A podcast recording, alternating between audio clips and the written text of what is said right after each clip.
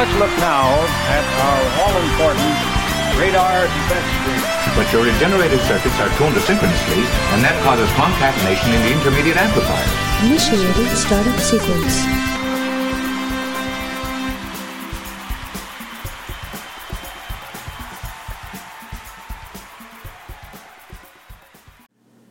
Happy summer, everyone. It's Mr. Meehan, and I'm here today to do the English Department podcast sort of in a different uh, way than we typically do it.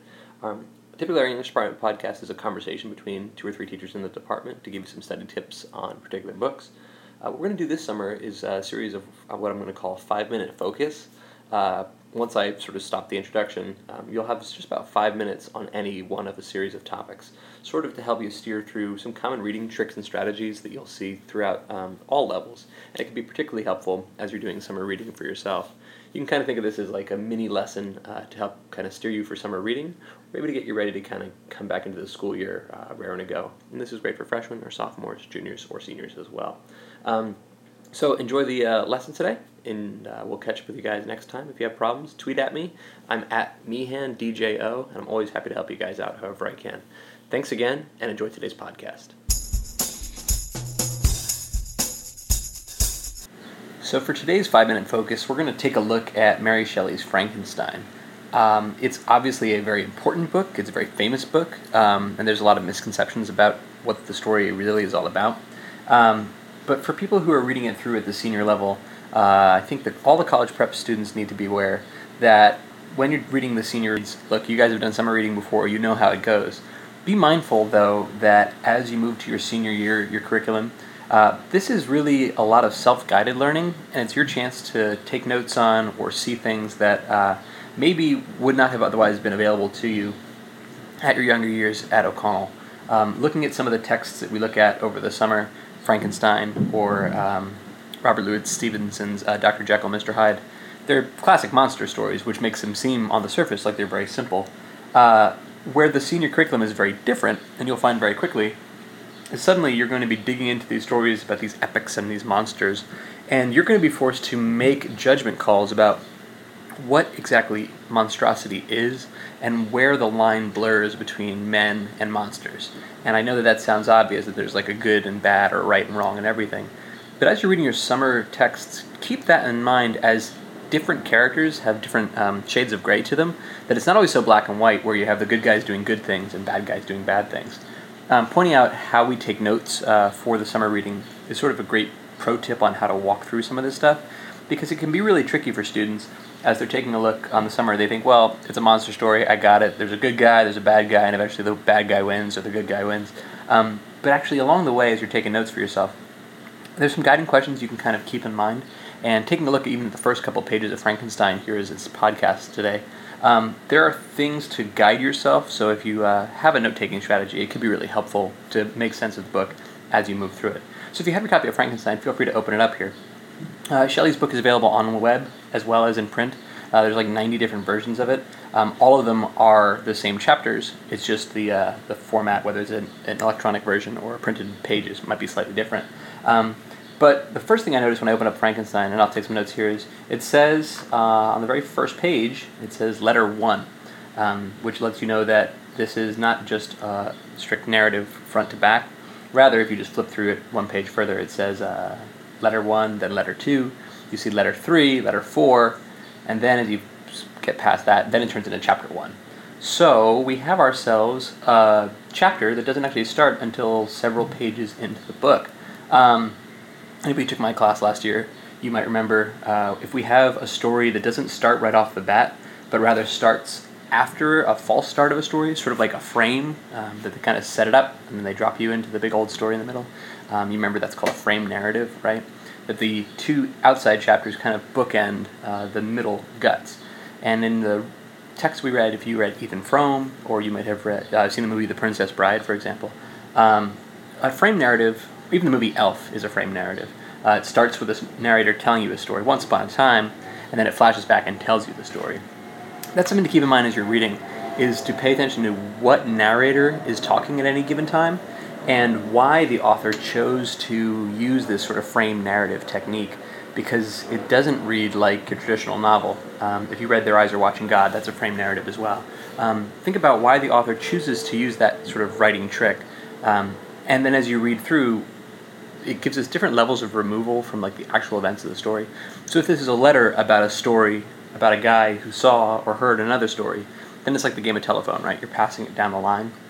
So figure out who's telling you the story, how they're telling you the story, and maybe what their agenda might be in how they're d- sort of presenting that story to us, which helps to make things feel in some ways more real, but also could help to, I don't know, soften things or maybe make things a little bit uh, less true. Uh, maybe somebody's trying to hide some facts, and that's how the, the letters kind of work. So as I'm reading through, that's a big tip as I'm, I'm taking a look here in the first pages. Um, if you look in the very first page, it says Letter 1 to Mrs. Saville in England, St. Petersburg, December 11th, 17 something. It doesn't say exactly what. It says, You will rejoice to hear that no disaster has accompanied the commencement of an enterprise which you have regarded with such evil forebodings. I arrived here yesterday, my first task is to assure my dear sister of my welfare and increasing confidence in the success of my undertaking. Um, right off the break, if I'm taking notes here, first things you notice, start with what you know, right? Um, when is this book set? I have a month, um, and I would underline that. But what don't you have there, right? It says 17 something, but it doesn't say. Now you think about those next levels of the taxonomy as you push up to the self guided learning for your senior year. It doesn't tell you exactly what year it takes place.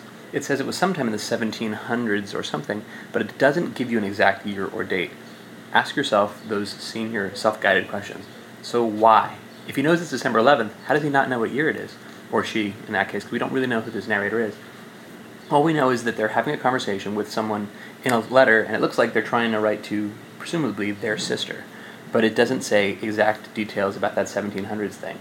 Um, if you flip forward and you see letter 2, it starts the same way, in the 28th of March, but it doesn't say what year. And again, that happens again in letter 3, and so on and so forth. Um, also, take a look at what else we know. Remember by reading Gatsby, um, those first lines when you hear Nick Carraway talking, the type of language that he uses can tell you a lot about him as a person. Um, what do you notice when you see somebody saying a phrase like, You will rejoice to hear that no disaster has accompanied the commencement of an enterprise, which you have regarded with such evil forebodings? There's a lot of big boy words in there, right? Um, that tells you a lot about who this narrator is and the type of person that they try to present themselves as. Um, they're clearly well educated. Uh, what I could tell from just reading here is that they, uh, when they have a choice between big words and small words, they choose to make things very uh, fancy and ornate and the type of language they use really reveals a lot about their character. Pay attention to that as you're flipping through. Um, if you just breeze forward a few pages, you can see that this narrator's name is Walton, uh, Robert Walton. He actually writes three letters or four letters. Um, but then as we jump to the chapters, um, the voice of the narrator changes. Chapter one, for example, um, it says, I'm not going to ruin it or spoil it for you, but it sets up this frame, and then chapter one really is like the meat and potatoes of how the story begins. Our narrator here is a different person look at the language that they use and how we can see different things about them based on their word choice. It says, I am by birth a Genevese, and my family is one of the most distinguished of that republic. My ancestors had, for many years, counselors and syndics, and my father had filled several public situations with honor and reputation. He was respected by all who knew him for his integrity and indefatigable attention to public business.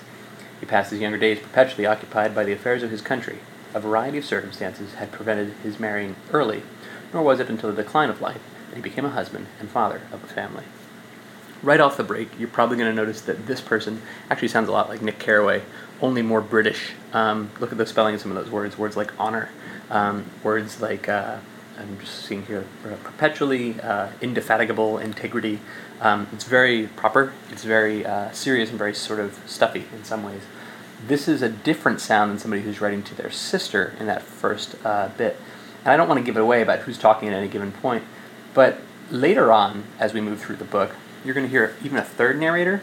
Pay attention to each narrator having their own voice, and as you're underlining or taking notes on things, the type of verbal cues that give it away who's talking. Again, I keep talking about Gatsby because it's a good example, but every time uh, Jay Gatsby talks, you can see that phrase "old sport," right? He uses it a lot you can, as you're reading through, trace different characters. They have these little linguistic markers, and it can really help you make sense of not only who they are, but who they're trying to be. Um, as our first narrator, Walton, goes, he's on this adventure and we're still searching for time or place with him. So pay attention to that. Um, and maybe as you sort of work through that search, that journey of trying to figure out who we are, that comes through with our second narrator. And then there's a third narrator about midway through the book as well. Um, and that same guiding question can really help you understand the book. Who's talking? What are they saying? And why are they saying it in the way that they're saying it?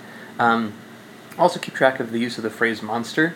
Uh, it comes up a lot. If I'm tracking this for myself and I was like uh, tweeting or hashtagging while I was reading, I would take note of people who create or destroy, or monsters who create or destroy, or relationships that are created or destroyed, and how individual humans may behave in inhumane ways, uh, whereas creations may behave in ways that don't really sound creature like, rather, they sound man like. And it really raises those questions about um, good and evil, which makes uh, ultimately for a stronger read.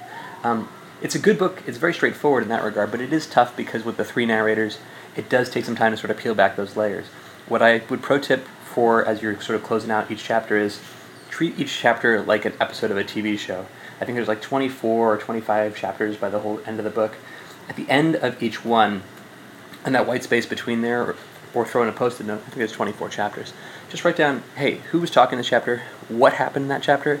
And what do we know about them? So, like, which characters uh, were added to the story or deleted from the story? Because it's like a murder mystery, right? It's a gothic novel. Characters are going to be introduced and they're going to be wiped out. And that really helps me as a reader kind of just keep track of my thoughts. Because as these stories get passed down the line, like the game of telephone, right?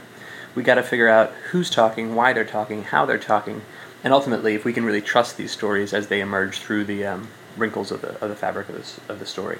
So, I hope that makes sense. Good luck with the summer reading. Um, enjoy it. It's a, uh, it's a good book, it's a dark one, um, but I think you'll have some fun with it. Thanks, and take care.